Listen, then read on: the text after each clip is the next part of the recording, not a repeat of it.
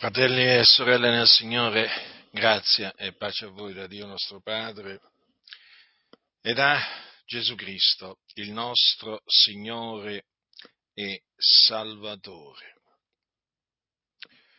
Cose spaventevoli e orride si fanno nel paese.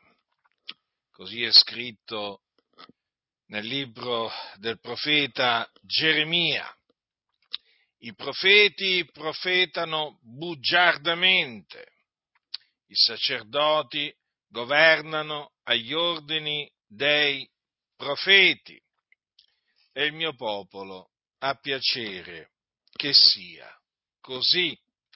E che farete voi quando verrà la fine? O figliuole di Beniamino, cercate un rifugio lungi dal mezzo di Gerusalemme e suonate la tromba in Tecoa e innalzate un segnale su Betlecherem. Perché dal settentrione s'avanza una calamità, una grande ruina. La bella, la voluttuosa figliuola di Sion, io la distruggo Verso di lei vengono dei pastori coi loro greggi, essi piantano le loro tende intorno a lei, ognuno d'essi bruca dal suo lato. Preparate l'attacco contro di lei, levatevi, saliamo in pie mezzodì. Guai a noi che il giorno declina e le ombre della sera s'allungano. Levatevi, saliamo di notte e distruggiamo i suoi palazzi.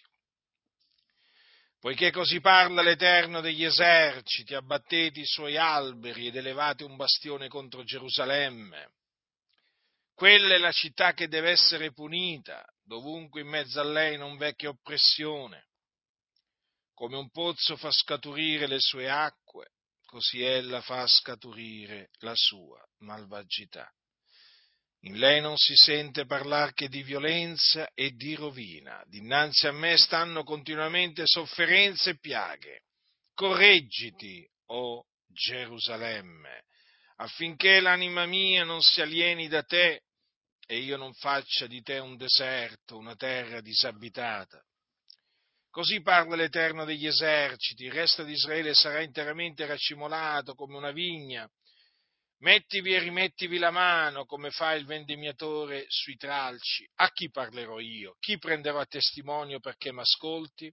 Ecco, l'orecchio loro è incirconciso ed essi sono incapaci di prestare attenzione.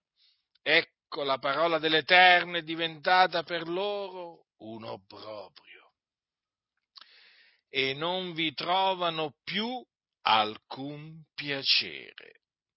Ma io sono pieno del furore dell'Eterno, sono stanco di contenermi. Riversalo ad un tempo sui bambini per la strada e sulle adunate dei giovani, poiché il marito e la moglie, il vecchio e l'uomo carico d'anni saranno tutti presi, le loro case saranno passate ad altri, e così pure i loro campi e le loro mogli, poiché io stenderò la mia mano sugli abitanti del paese, dice l'Eterno, perché dal più piccolo al più grande sono tutti quanti avidi di guadagno, dal profeta al sacerdote, tutti praticano la menzogna. Essi curano alla leggera la piaga del mio popolo, dicono pace, pace, mentre pace non v'è saranno confusi perché commettono delle abominazioni, non si vergognano affatto, non sanno che cosa sia arrossire. Perciò cadranno fra quelli che cadono, quando io li visiterò saranno rovesciati, dice l'Eterno. Così dice l'Eterno, fermatevi sulle vie, guardate e domandate quali siano i sentieri antichi, dove sia la buona strada, incamminatevi per essa, e voi troverete riposo alle anime vostre, ma quelli rispondono non ci incammineremo per essa. Io ho posto presso a voi delle sentinelle, state attenti al suono della tromba, ma quelli rispondono non staremo attenti. Perciò ascoltate, o nazioni, sappiate, o assemblea dei popoli, quello che avverrà loro. Ascolta, o terra. Ecco, io fo venire su questo popolo una calamità frutto dei loro pensieri, perché non hanno prestato attenzione alle mie parole quanto alla mia legge, l'hanno rigettata. Che mi importa dell'incenso che viene da Seba, della canna odorosa che viene dal paese lontano, i vostri olocausti non mi sono graditi i vostri sacrifici non mi piacciono, perciò così parla l'Eterno. Ecco, io porrò dinanzi a questo popolo delle pietre d'intoppo nelle quali inciamperanno assieme padri e figliuoli, vicini ed amici e periranno. Così parla l'Eterno, ecco un popolo viene dal paese di settentrione e una grande nazione si muove dall'estremità della terra, essi impugnano l'arco ed il dardo, sono crudeli, non hanno pietà, la loro voce è come il, il muggito del mare, montano cavalli, sono pronti a combattere come un solo guerriero contro di te, o figliolo di Sion. Noi ne abbiamo udito la fama le nostre mani si sono infiacchite, l'angoscia ci coglie, un dolore come di donna che partorisce. Non uscite nei campi, non camminate per le vie, perché la spada del nemico è là il terrore d'ogni intorno. Oh figliuolo del mio popolo, cingiti d'un sacco, avvoltolati nella cenera, nelle cenere. Prendi il tutto, il lutto come per un figliolo unico, fa udire un amaro lamento, perché il devastatore ci piomba addosso improvviso. Io t'avevo messo fra il mio popolo come un saggiatore di metalli, perché tu conoscessi e saggiassi la loro via. Essi sono tutti dei ribelli fra i ribelli, vanno attorno seminando calunnie, sono rame e ferro, sono tutti dei corrotti. Il mantice soffia con forza, il piombo è consumato dal fuoco. Invano si cerca di raffinare che le scorie non si staccano. Saranno chiamati argento di rifiuto, perché l'Eterno li ha rigettati. Dunque, Fratelli nel Signore, questa era la situazione ai giorni di Geremia. Il popolo si era corrotto profondamente, ripeto, profondamente. Le parole di Dio che Dio proferì per mezzo del profeta Geremia sono chiare. La descrizione che fa del comportamento che tenevano i giudei è molto chiara, estremamente chiara. Che dire? Leggendo queste parole pare proprio che la situazione nelle denominazioni evangeliche sia identica. Sì, è proprio così, fratelli del Signore, è identica, non è diversa, nessuno si illuda. Oramai credo che sia sotto gli occhi di tutti che quello che viene chiamato popolo evangelico in stragrande maggioranza è un popolo corrotto fino alle midolle, è un popolo che è incapace di prestare attenzione, è un popolo per il quale la parola di Dio è diventata un obbrobrio e non ci trovano alcun piacere.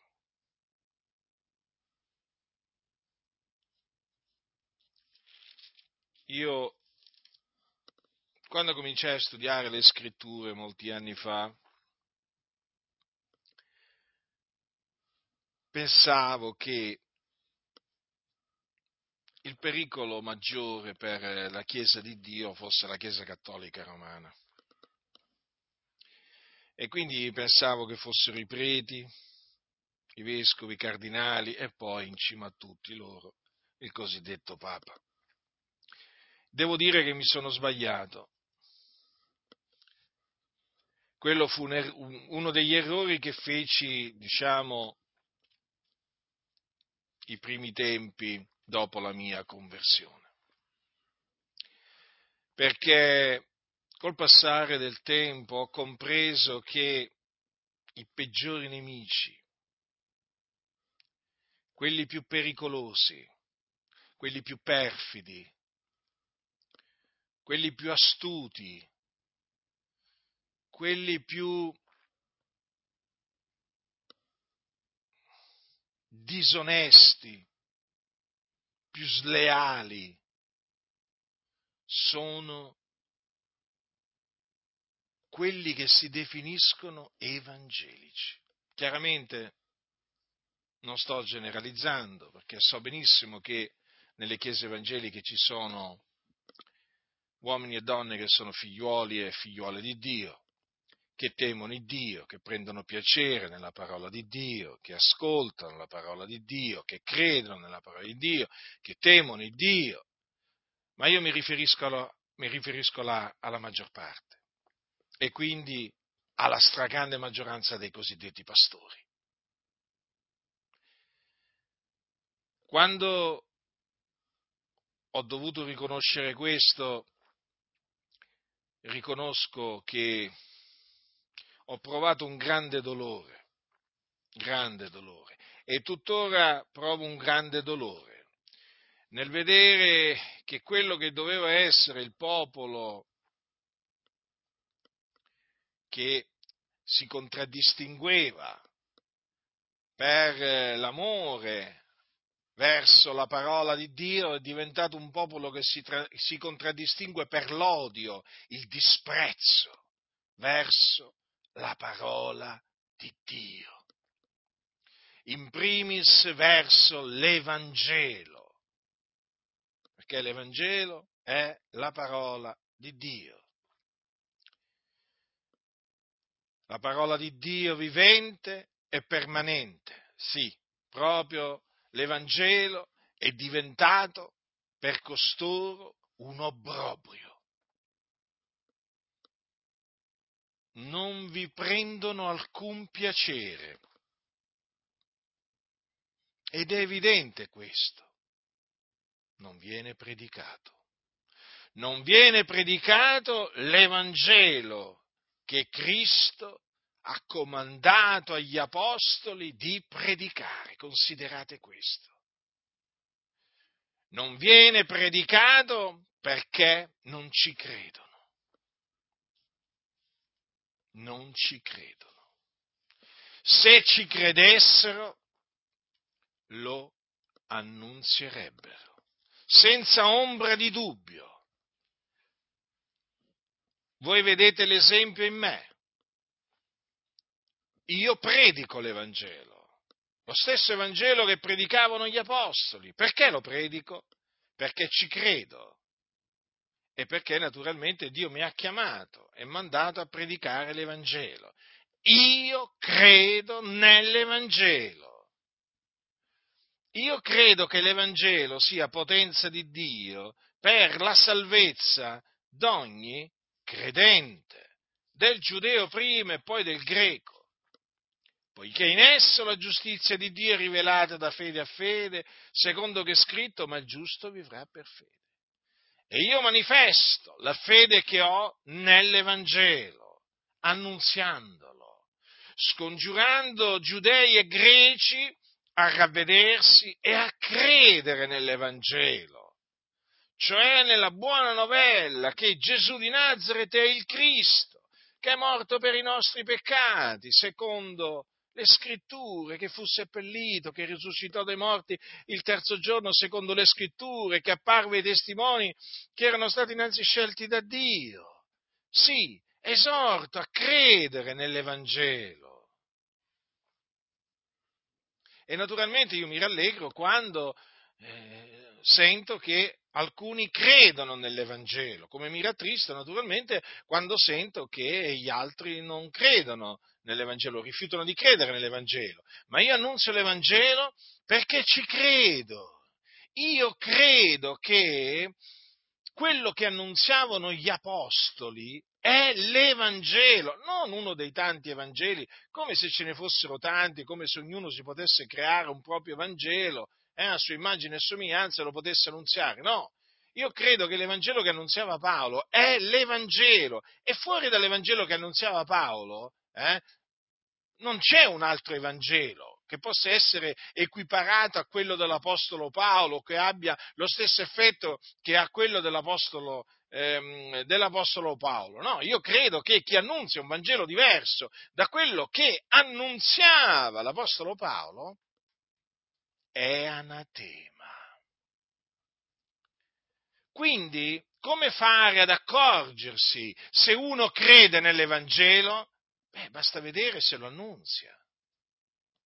Se non lo annunzia vuol dire che non ci crede. Ve l'ho detto tante volte, ma ve lo ripeto, ve le ricordo io le cose, perché ho notato che facilmente si dimenticano le cose di Dio e allora è giusto che io ve le ricordi, benché le sappiate ho creduto, perciò ho parlato e io prendo piacere nell'Evangelo, perché mediante l'Evangelo siamo salvati. E provo grande dispiacere nel vedere che l'Evangelo è rigettato.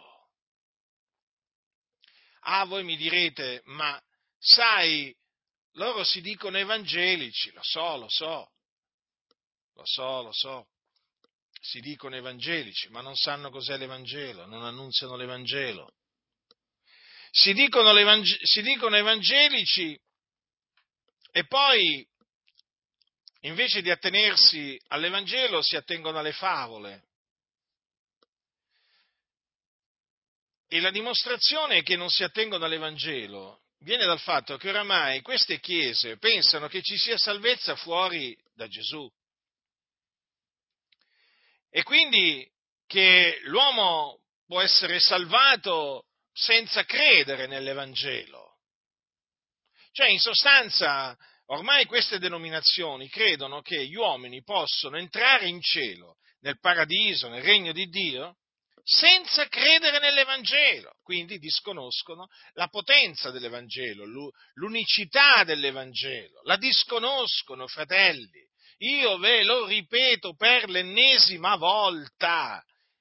Io non mi stancherò a costo di essere, voglio dire, di apparire noioso, eh, ripetitivo, non mi interessa io ho il dovere di ricordarvi cos'è l'Evangelo e anche di ricordarvi che oramai le denominazioni evangeliche hanno rigettato l'Evangelo. Per loro l'Evangelo è un obbrobrio.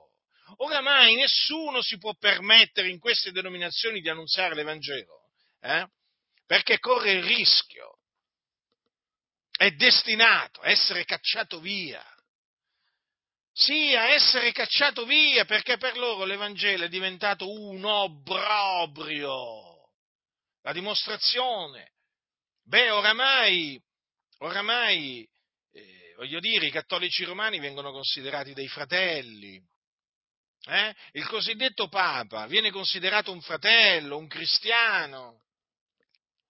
Beh, più dimostrazione di questa che l'Evangelo non è tenuto in nessuna considerazione in nessuna considerazione. Questi parlano e agiscono come se l'Evangelo non esistesse. Ve lo assicuro. Ma lo notate, lo vedete che non annunziano l'Evangelo? Lo vedete questo? Ma è sotto gli occhi di tutti. È sotto gli occhi di tutti. Per loro, per loro, l'Evangelo è una qualsiasi buona notizia, cioè, facciamo un esempio, Dio è buono, per loro quello è l'Evangelo, capite?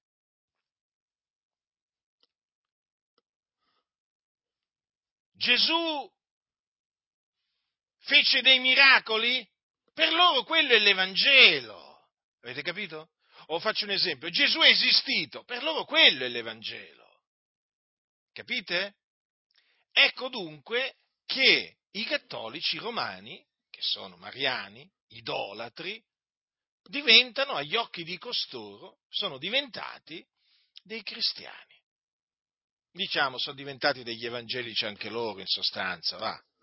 Alla fine, tra di loro se, si intendono, no? se la intendono, diciamo che i cattolici romani oramai vengono considerati come degli evangelici. Capite? Con qualche difettuccio, naturalmente chi è che è perfetto? Anche i cattolici romani qualche difettuccio ce l'hanno. E quindi tutti evangelici. Eh? Avete capito? Perché? Perché questo? Perché questa intesa tra questi cosiddetti evangelici e i mariani? Perché sono tutti morti nei loro peccati sono senza vita, sono senza Cristo, senza Dio nel mondo questi, sono tutta una marea, una massa di gente proprio che non conosce il Signore, che non conosce Dio, non sono salvati. Per loro la salvezza significa appartenere a una parrocchia che si definisce Chiesa. Quella è per loro la salvezza come per la Chiesa Cattolica Romana, così è per le denominazioni evangeliche. Se vieni con noi sarai salvato. Questo è il messaggio. A loro dell'Evangelo non interessa niente, infatti quando si incontrano no, si chiamano fratelli, si salutano, eh? Dicono di credere in Gesù, ma loro in effetti non credono nell'Evangelo, non credono nella buona novella che Gesù è il Cristo, ma se ci credessero, ma se ci credessero, innanzitutto sarebbero dei figlioli di Dio, perché chi crede che Gesù è il Cristo è nato da Dio, ma poi proverebbero veramente eh, un senso di orrore nei confronti di coloro che adorano gli idoli, eh, sono trascinati dietro gli idoli muti come i cattolici romani. Ma io provo orrore, orrore nel vedere le statue, le statue di Maria, di Sant'Antonio, di quello e di quell'altro, i crocifissi, io provo orrore, un disturbo spirituale notevole, il mio, il mio spirito si inacerbisce. Non tollero queste abominazioni perché sono tali agli occhi di Dio. Eh? Ma, ma ho menzionato solo l'idolatria, ma dovrei, dovrei, fare l'elenco delle eresie, superstizioni papiste, dalla rigenerazione battesimale alla confessione al prete, alla cresima, alla transustanziazione, a, a, al purgatorio, alle indulgenze, a tutte queste falsità, menzogne, ma qui la, la lista, ma la lista è lunghissima. Cioè, cioè, voglio dire, i cattolici romani sono idolatri, sono dei peccatori sulla via della perdizione, come lo sono i musulmani, i buddisti, i shintoisti, i maoisti e così via. E per cost- questi cosiddetti evangelici invece sono che cosa? Sono dei cristiani. Evidentemente costoro non, non sono dei cristiani. Ecco, non sono dei cristiani. Non sanno cosa significa essere cristiani. Perché non sanno cosa significa essere cristiani? Perché non hanno creduto nell'Evangelo. Perché solamente coloro che credono nell'Evangelo sanno chi sono i cristiani, cosa significa essere cristiani. Per loro basta che uno eh, parla di Gesù, è un cristiano, sono cristiani mormoni, sono cristiani testimoni di Geova, oh, ma, sono cristiani pure i massoni, perché anche i massoni in fin dei conti poi dicono che credono in Gesù, almeno che Gesù è esistito, boh, molti di loro diciamo non negano l'esistenza storica di Gesù. Ecco, basta dire, basta dire io credo in Gesù e per loro chiunque, chiunque dice io credo in Gesù è un cristiano. Quante volte vi è capitato di parlare di parlare con i cattolici romani, che vi dicono, i mariani, che vi dicono io credo in Gesù. Poi nel momento in cui tu li metti alla prova, che cosa succede? Si dimostrano per quello che sono, no? degli increduli. Quindi la stessa è identica cosa e con tutti questi evangelici appunto che chiamano i cattolici romani mariani fratelli, sono fratelli tra di loro, sì, ma non sono figlioli di Dio. Perché è inconcepibile, fratelli, è inconcepibile che un uomo che ha creduto nell'Evangelo e quindi che è stato rigenerato mediante l'Evangelo, è stato salvato mediante l'Evangelo, giustificato mediante l'Evangelo, riconciliato con Dio mediante l'Evangelo, ma è inconcepibile che riconosca in persone che seguono gli idoli muti, che invocano i morti, che, che veramente eh, praticano comunque sia una sorta di spiritismo, ma è inconcepibile che, che veramente... Eh, cioè vengano chiamati, eh, siano chiamati fratelli, cioè, io la ritengo una cosa così assurda, chiamare, chiamare fratelli chi? Gli idolatri. come si fa a chiamare idolatri? Eh, come si fanno a chiamare fratelli degli idolatri? Degli idolatri. Sarebbe stato come al tempo degli apostoli chiamare, come se gli apostoli avessero chiamato fratelli, avessero chiamato fratelli in Cristo quelli che adoravano Giove, Mercurio eh, e così via. Cioè, ma vi, rendete, ma vi rendete conto che cosa sta succedendo? Ma vi rendete conto che cosa sta succedendo in mezzo alle denominazioni evangeliche? La parola di Dio è diventata per loro un obbrobrio. L'Evangelo, ve lo ripeto, per costoro è un obbrobrio. Non gli interessa. Allora, che cos'è che ci divide appunto da, eh, dai peccatori? L'Evangelo, fratelli, che poi questi peccatori si chiamino buddisti, musulmani, mariani e così via. Eh? È l'Evangelo che ci divide. Allora, perché questi invece sono uniti? Perché non c'è l'Evangelo. L'Evangelo praticamente è ciò che divide i giusti dai peccatori. Hm? L'assenza dell'Evangelo unisce i peccatori. Quindi questi pastori valdesi, battisti, pentecostali, appunto che si mettono con i cattolici romani, che dicono siamo fratelli, cioè lo fanno perché sono peccatori anche loro, sulla via della perdizione. E infatti è manifesto questo, perché quando poi tu gli annunzi l'Evangelo, loro sentono un senso di, ripuls- di repulsione verso di te. Perché? Perché tu annunziando l'Evangelo gli rovini la festa, diciamo così. Hm? Praticamente vai a danneggiare la loro opera ecumenica o il loro dialogo interreligioso se, diciamo, eh, fanno il dialogo, diciamo, con i musulmani, gli ebrei e così via. Capite perché c'è questo, diciamo, repulsione nei nostri confronti che poi viene manifestata in tante, in tante maniere, ci definiscono talebani evangelici, fanatici, ehm, ignoranti e così via, no? perché loro naturalmente sono intelligenti, loro si credono savi e intelligenti quando sono una massa di stolti che non sanno discernere la destra dalla sinistra. E dunque naturalmente noi sopportiamoci, voglio dire, subiamo queste, queste offese da, questa, da, da questo tipo di persone che sono nelle chiese evangeliche, attenzione, sono membri di chiese evangeliche che eh, naturalmente si credono savi, si credono intelligenti. E naturalmente, eh, siccome che per loro l'Evangelo è un obbrobrio, eh, è un obbrobrio perché praticamente crea, ehm, crea divisione l'Evangelo appunto crea questa divisione tra i giusti e i peccatori. Allora loro per forza di cose lo devono rigettare. Rigettando l'Evangelo, rigettano anche noi. Quindi noi siamo che cosa? Dei fanatici. Hm? Siamo dei fanatici, siamo dei terroristi e così via e così via. Perché? Perché annunziamo l'Evangelo. Che cosa fa l'Evangelo?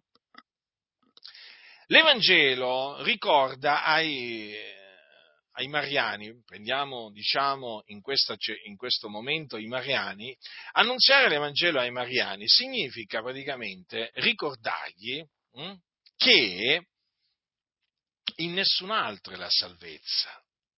Perché non v'è sotto il cielo alcun altro nome che sia stato dato agli uomini per il quale noi abbiamo ad essere salvati. Quindi Maria non è corredentrice, Maria non può salvare nessuno. Maria non fa da mediatrice né tra eh, Dio e, e, gli, e, gli, uomini, né tra Gesù e gli uomini, perché sapete che loro praticamente quando, quando gli dite che eh, hanno elevato Maria a mediatrice tra Dio e gli uomini, vi dicono no, ma non è proprio così. Noi, dice, per noi Maria è la mediatrice tra Gesù eh, e noi. Ma perché? Per andare a Gesù c'è bisogno di passare da Maria? Mm? Ma perché sulla faccia quando Gesù era in questo mondo, eh, il figliolo di Dio nei giorni della sua carne, cos'è che diceva di passare da Maria alle anime prima di arrivare a lui? Non diceva forse venite a me voi tutti che siete travagliati ed aggravati, io vi darò riposo? Che diceva prima? Passate da Maria, che ha il cuore, il cuore tenero di una madre, vi può capire e poi tramite lei venite a me. Quindi se, se, Gesù, se Gesù invitava invitava le persone ad andare direttamente da lui perché oggi dovrebbe invitare le persone a passare da Maria. Poi come se Maria in cielo ascoltasse, vedesse, quando Maria è in cielo, la madre di Gesù, ma non vede, non vede nessuno eh, sulla terra e non ascolta nessuno sulla terra. Quindi allora voglio dire, nel momento in cui si annunzia l'Evangelo, gli si ricorda, diciamo, gli si ricorda ai mariani che loro sono ancora sotto il peccato, sotto le tenebre, proprio, proprio, sono avviluppati nelle tenebre. Ecco perché l'Evangelo dà fastidio, dà fastidio ai, ai mariani perché appunto i mariani sono devoti a Maria, non sono devoti a Gesù non sono discepoli di Gesù, sono dei mariani, vanno dietro a, un, eh, a una dea, perché ormai si può chiamare così perché l'hanno elevata a rango di dea, vanno dietro a una dea che si chiama Maria, dietro cui naturalmente si nascondono i demoni, si nasconde il diavolo che naturalmente li seduce appunto per mezzo, per mezzo di questo per mezzo di questo culto, culto idolatrico. Poi, annunziando l'Evangelo ai Mariani, gli si ricorda che la salvezza è per grazia, mediante, mediante la fede e non è per opere quando invece la Chiesa Cattolica Romana, come voi sapete, insegna la salvezza per opere. Non solo, annunziando l'Evangelo ai Mariani, gli si ricorda che la rigenerazione avviene credendo nell'Evangelo e non mediante la cosiddetta acqua benedetta o acqua santa che viene versata sul capo di un bambino, di un neonato o di un adulto. Capite? Cioè, in sostanza, fratelli nel Signore, annunziando l'Evangelo ai mariani, si distrugge tutto il marianesimo e si distrugge tutto il cattolicesimo, perché annunziando l'Evangelo ai, ai, ai, ai, mariani, poi praticamente gli si mostra proprio la, la nullità, eh, l'inutilità di tutte di, delle loro indulgenze, delle loro mortificazioni, delle loro opere meritorie che appunto fanno per meritarsi il paradiso, capite? E, e quindi e quindi annunziando l'Evangelo ai Mariani ce li si fa nemici. Ma vi siete mai, vi siete mai domandati come mai una volta gli evangelici erano profondamente odiati dai cattolici romani? Eh? Gli stessi pentecostali erano profondamente odiati dai cattolici romani. Ma per quale ragione? Ve lo siete mai chiesto? Eh? Ve lo siete mai chiesto invece? E come mai oggi invece queste denominazioni eh, praticamente camminano a braccetto con la Chiesa papista? Eh? Anche, quelle, anche, quelle, che apertamente non fanno ecumenismo, ma sono ecumeniche nel cuore, non si espongono perché hanno paura di essere, diciamo, smascherate, confutate, ma vi posso assicurare che ci sono molti che sono ecumenici in cuor loro, solo che naturalmente si tengono un po', come si dice, diciamo, sono più astuti degli altri, no? che magari si espongono, si espongono magari fino, a, fino ad andare a, eh, al Vaticano a trovare, a trovare eh, Bergoglio, mm, l'attuale, l'attuale capo della Chiesa Cattolica Romana. C'è molto ecumenismo capite? C'è molto ecumenismo e l'ecumenismo è un nemico acerrimo dell'Evangelo, della parola di Dio. È mediante l'ecumenismo che mm, mm, l'Evangelo è diventato un obbrobrio per queste chiese. Capite l'opera, l'opera dell'ecumenismo, come anche l'opera del dialogo interreligioso eh, queste, queste, diciamo, eh, questi movimenti, no? il movimento ecumenico, il movimento del dialogo interreligioso, han, che sono peraltro nati nelle logge massoniche, ve lo ripeto, sono creature della massoneria, hanno come obiettivo quello di eliminare l'Evangelo dalle chiese. E difatti l'Evangelo è sparito. L'Evangelo è sparito. È un dato di fatto, fratelli del Signore. L'Evangelo è sparito e quando qualcuno eh, praticamente lo proclama, voi vedete subito che, loro, che per loro l'Evangelo è uno proprio. Non ci provano alcun piacere, ma perché? Loro prendono piacere nelle favole, prendono piacere nelle menzogne, prendono piacere nelle tenebre, capite? E quindi l'Evangelo loro oramai l'hanno messo sotto i piedi o se lo sono gettato dietro le spalle. Non gli interessa, non fa per loro, non fa per la loro opera. Capite? Allora, quando io leggo queste parole in Geremia, eh, mi sovviene quello che veramente è accaduto oramai ed è sotto gli occhi di tutti nelle chiese evangeliche. Cioè, veramente l'Evangelo è diventato per costoro un obbrobrio. Non vi trovano più alcun piacere. Cioè, qui, vedete, fratelli, ve l'ho detto spesso, cioè qui non sto parlando del velo, dell'ornamento esteriore della donna, che comunque sia, sono parola di Dio. Eh?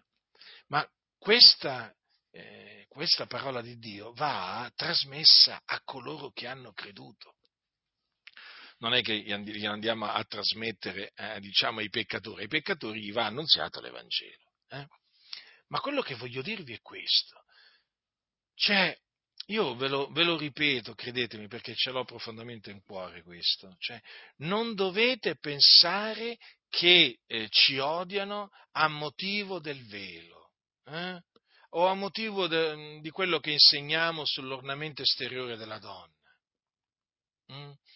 E guardate, neppure a motivo del fatto che diciamo che i divorziati eh, non si possono, eh, diciamo, risposare altrimenti commettono adulterio. E potrei proseguire, e potrei proseguire. No, no, non è a motivo di questo, di queste cose, è a motivo dell'Evangelo noi abbiamo a che fare con dei pagani che non conoscono il Dio, che si definiscono evangelici e cristiani. Sapete, una volta, una volta quando, quando, diciamo, quando ho iniziato, appunto, ricordo sempre questo periodo, quando ho iniziato a studiare il cattolicesimo ho detto, ma guarda te, ma guarda te, ma il cattolicesimo che cos'è? Il cattolicesimo è una forma di paganesimo, diciamo, ammantato, eh, diciamo, di cristianesimo. Quindi è un finto cristianesimo.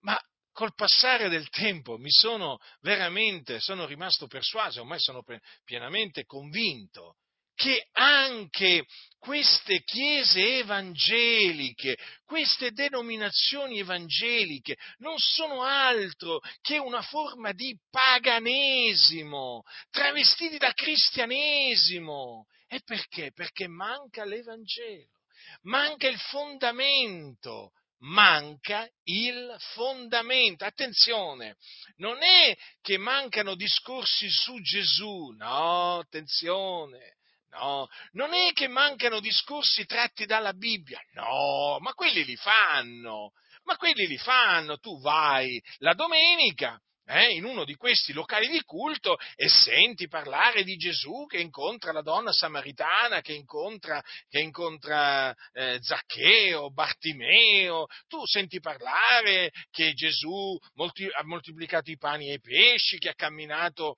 sul, sul Mar di Galilea, ma puoi sentirle queste cose, ma certo!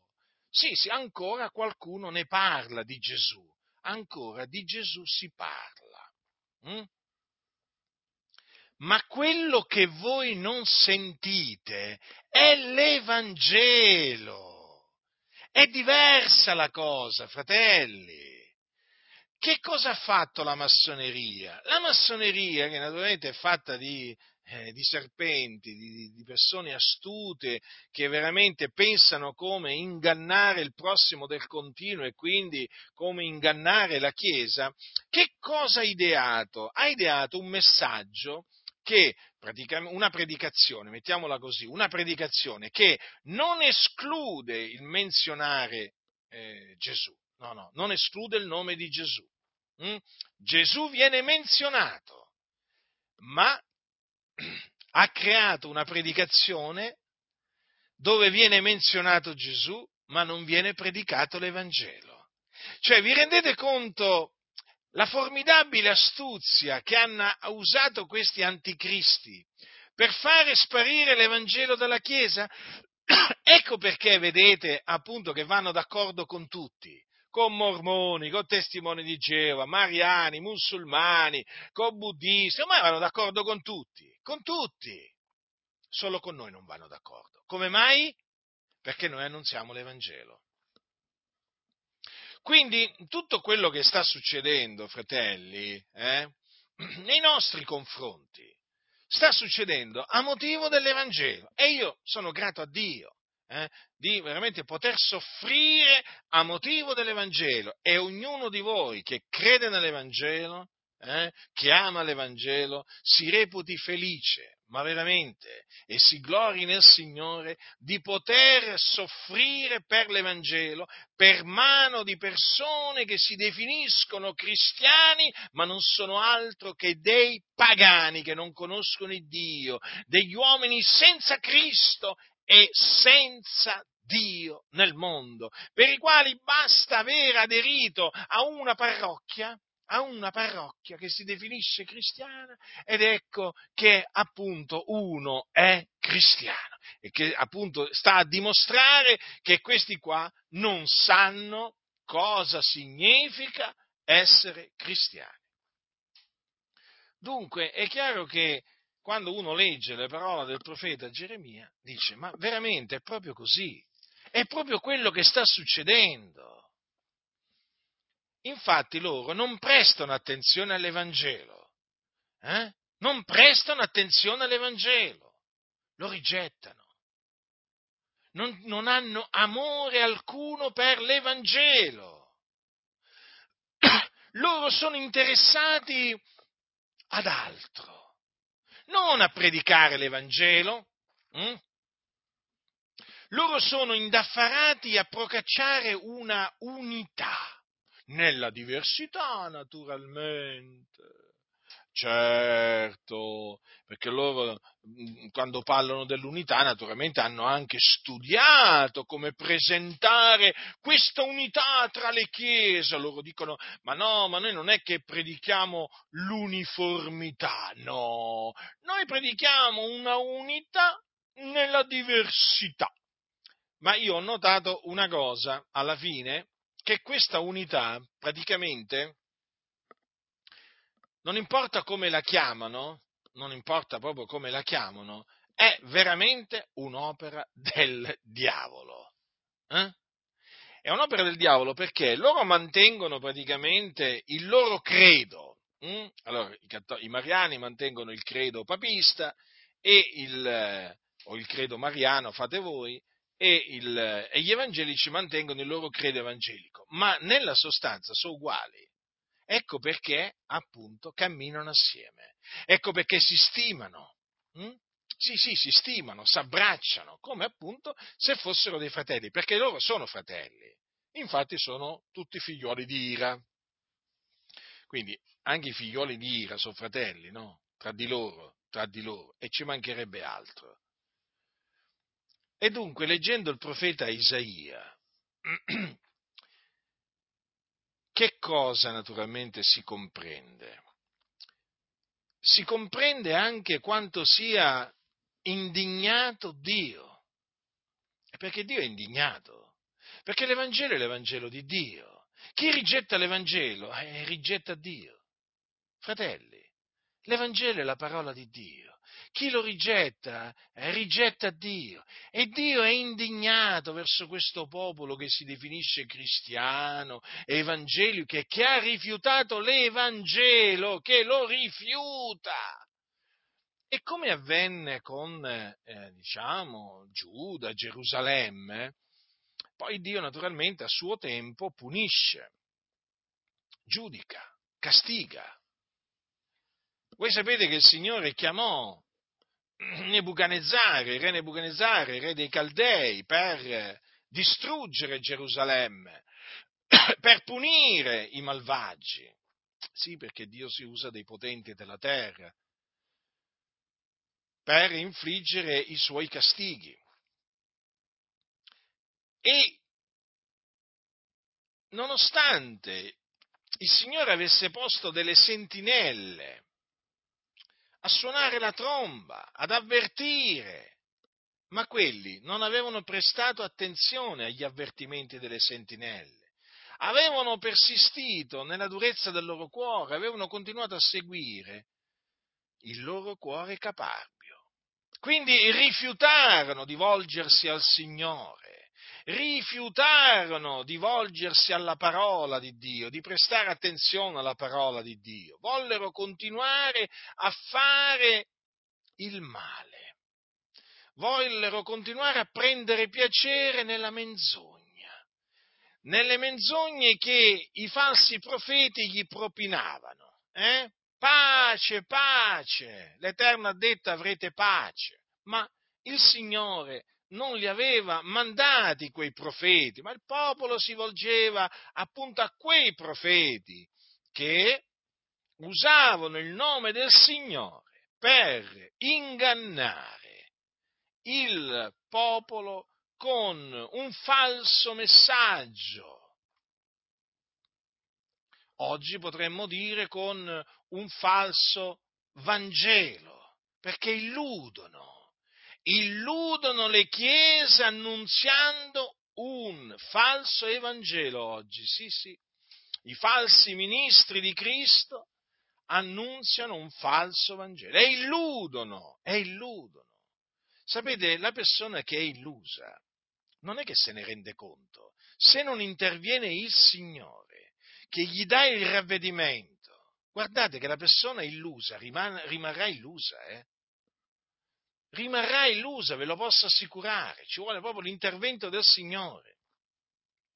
E quindi che cosa succedeva ai tempi di Geremia?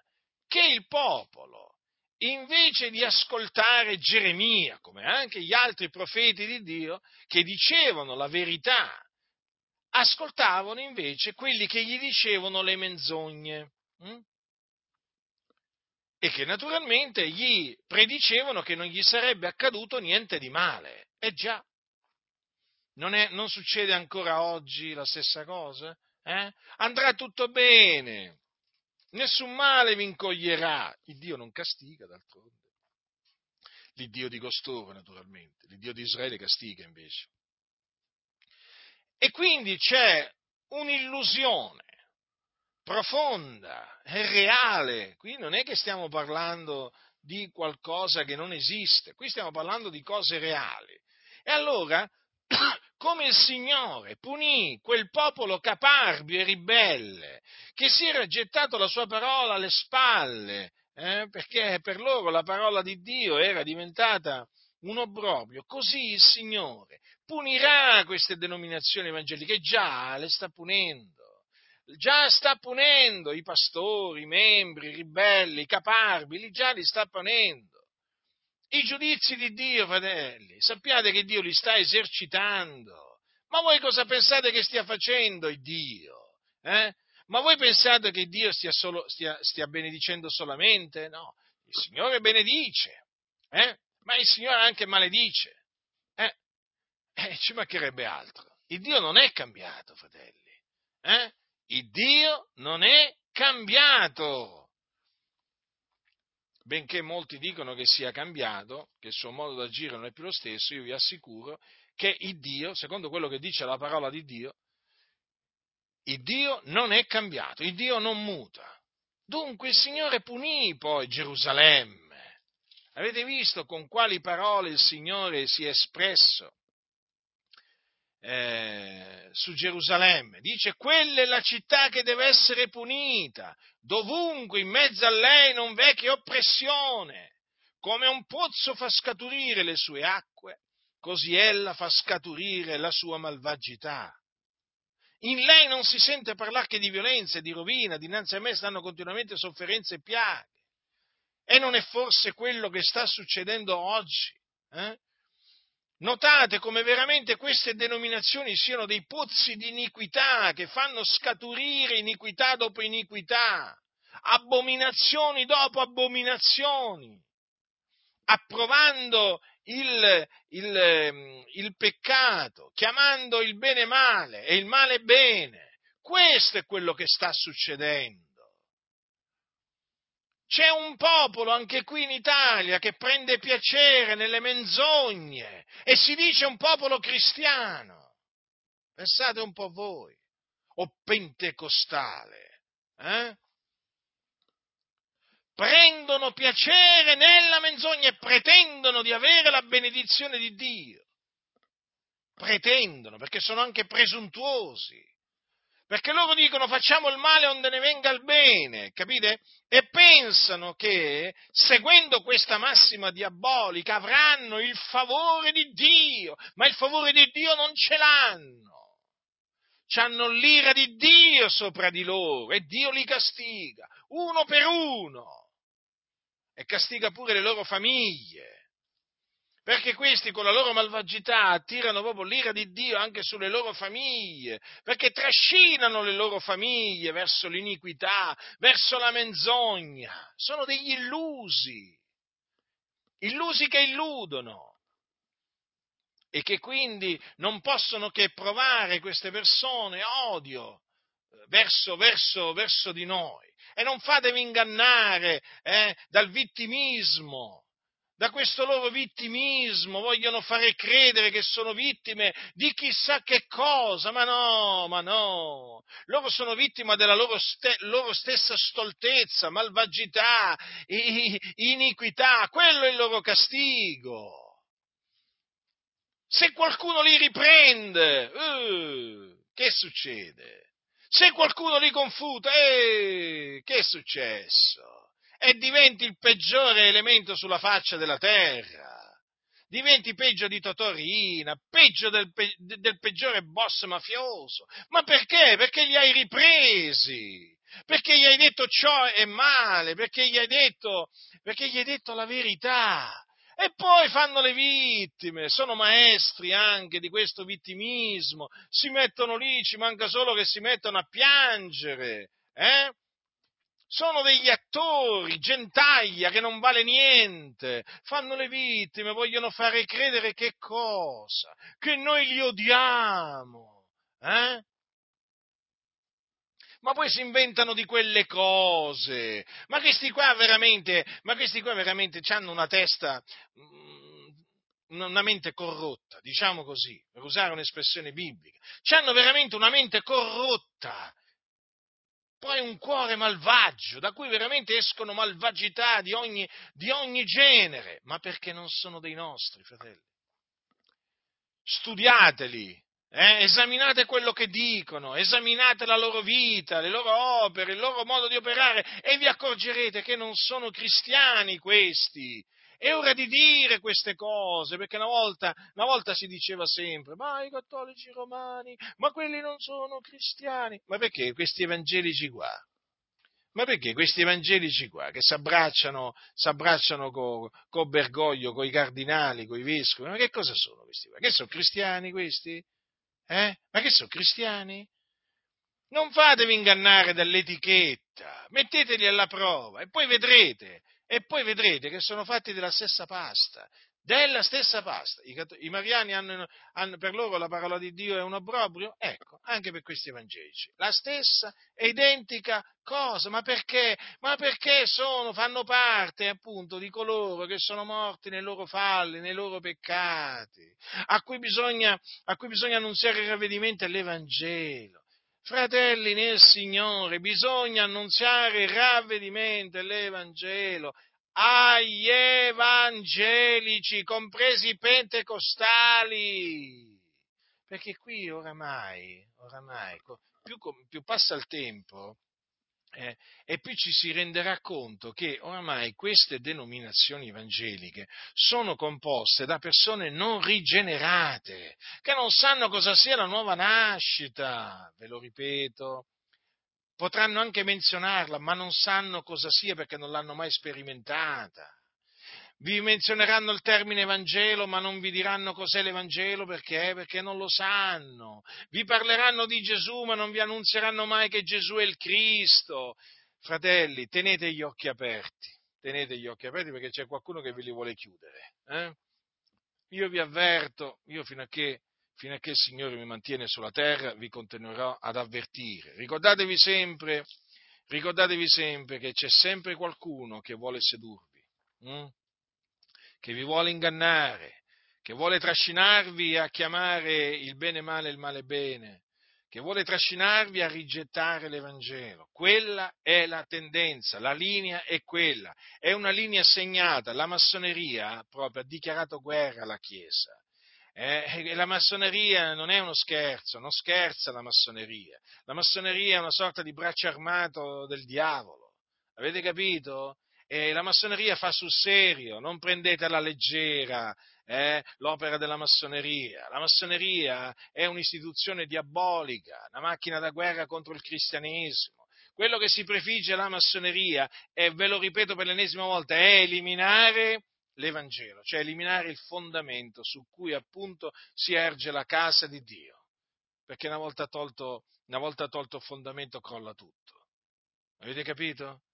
Infatti ormai queste denominazioni sono irriconoscibili, irriconoscibili. Mm? Queste chiese evangeliche sono irriconoscibili, non predicano l'Evangelo. Ve lo ripeto, loro vi diranno parliamo di Gesù, sì, potete anche parlare di Gesù, a parte il fatto che bisogna vedere come ne parlano, ma questi non annunziano l'Evangelo. Capite? Quindi la punizione di Dio, come arrivò ai tempi di Geremia, così arriverà e così sta arrivando. Nessuno si illuda. Ah, voi pensate che si possa rigettare l'Evangelo e farla franca? No, fratelli nel Signore. No, fratelli, perché chi rigetta l'Evangelo rigetta la parola di Dio. Eh? come anche chi rigetta il velo, chi rigetta l'ornamento esteriore eh, conveniente, naturalmente, mm, della, della donna, eh, e, così, e chi rigetta praticamente tutto il consiglio di Dio. Eh, certo, e che vi pensate? Quella è parola di Dio, eh, come l'Evangelo. Quindi chi rigetta l'Evangelo e chi rigetta la dottrina degli Apostoli, fratelli, si attira l'ira di Dio. Eh? Si attira l'ira di Dio, non è che vi attirate l'ira di un uomo, capite? Se voi rigettate l'Evangelo e la, e la dottrina degli Apostoli, vi attirate l'ira di Dio e il Signore vi scova dovunque andate. Non è che potete andarvi a nascondere in qualche posto eh, e stare tranquilli, ma quando anche veramente ve ne andaste sulla luna, il Signore vi raggiunge là e vi castiga là. Eh? Ma volete fare il nido sulle stelle? Ma il Signore vi raggiunge pure là, vi castiga là. Che volete andare a 100 metri di sottoterra? Eh? Ma il Signore vi raggiunge là e vi castiga là. E dove volete andare? Ma nessuno può sfuggire allo sguardo del Signore. Quindi io continuo ad avvertire, eh? continuo ad avvertire, perché io so chi è colui che ha detto a me appartiene la vendetta, io darò la retribuzione. Io so che il Signore esercita i suoi giudizi, poi quando esercita i suoi giudizi ci sono i pianti, ci sono i dolori, c'è la disperazione. E beh, ma le sentinelle, le sentinelle perché il Signore le ha scelte e le ha poste? Per suonare la tromba, però che cosa sta succedendo? Che cosa sta succedendo? Che questi dicono, eh? Noi gli diciamo state attenti al suono della tromba, ma loro dicono non staremo attenti, eh? gli mostriamo la via per la quale camminare, ma loro dicono non ci incammineremo per essa. Quindi che cosa rimarrà al Signore di fare? Il castigare costoro, come fu con Gerusalemme. La stessa è identica cosa. Poi naturalmente la punizione che il Dio poi abbatte sui ribelli, chiaramente quello sta a lui, chiaramente, decidere quale punizione. Ma una cosa ve la posso, assicur- ve la posso dire, che la punizione ci sarà, ci sarà. Il Dio l'ha decretata la punizione per i ribelli, fratelli, non è che l'ho decretata io, proprio l'ha decretata Lui. è qualcosa che accade per sua volontà, per suo decreto, perché il Dio non lascia impunito il colpevole. Capite? Quindi io continuerò a suonare la tromba, io continuerò a fare quello che il Signore mi ha chiamato a fare. Hm? E naturalmente non solo a predicare l'Evangelo, ma anche a difendere l'Evangelo e a mettervi in guardia da tutte le macchinazioni che sono in atto nelle denominazioni eh, contro l'Evangelo, perché l'obiettivo è quello, è l'Evangelo. L'obiettivo principale è l'Evangelo. In ogni maniera i massoni cercano proprio di toglierlo di mezzo. A loro sta anche bene che, mm, diciamo, si parli di Gesù in un locale di culto. Eh? Naturalmente se ne deve parlare come vogliono loro, però gli sta pure bene. Guardate, gli sta pure bene. A quello che non gli sta bene alla massoneria è la predicazione dell'Evangelo. Eh?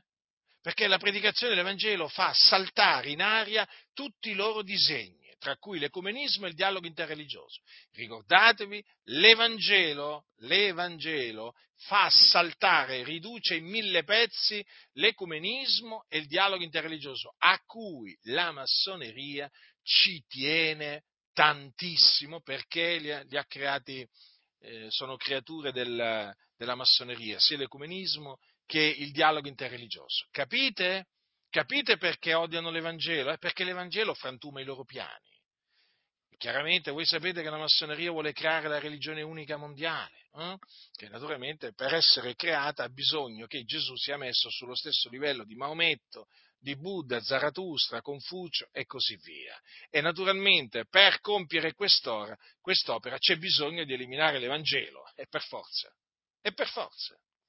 Quindi tutti i loro sforzi sono proprio eh, rivolti all'eliminazione dell'Evangelo. Ricordatevi, dove manca l'Evangelo c'è la massoneria. Eh, dove manca l'Evangelo, eh, però dove c'è l'Evangelo i massoni non possono starci, non resistono, non resistono. Ecco dunque perché queste denomi- per, queste denominazioni l'Evangelo è diventato un obbrobrio, perché queste denominazioni sono state create dalla massoneria, sono influenzate dalla massoneria, sono, sono in mano alla massoneria. Quindi uscite, separatevene, affinché veramente non siate partecipi dei, dei loro peccati, affinché, affinché potete scampare veramente all'ira di Dio, perché l'ira di Dio si manifesta dal cielo contro ogni impietà. Sapete cosa dice l'Apostolo Paolo sull'ira di Dio? Dice questo, l'ira di Dio si rivela dal cielo contro ogni impietà ed ingiustizia degli uomini che soffocano la verità con l'ingiustizia. Ecco, la verità viene soffocata. E l'Evangelo è la verità, l'Evangelo è la parola di verità. E viene soffocata con l'ingiustizia. E quindi che cosa pensate che Dio farà alla vista di tutto ciò? Riverserà la sua ira su coloro che soffocano l'Evangelo con l'ingiustizia. Quindi, come dice la scrittura, chi ha orecchi ascolti ciò che lo Spirito dice alle chiese. La grazia del Signore nostro Gesù Cristo sia con tutti coloro che lo amano con purità incorrotta.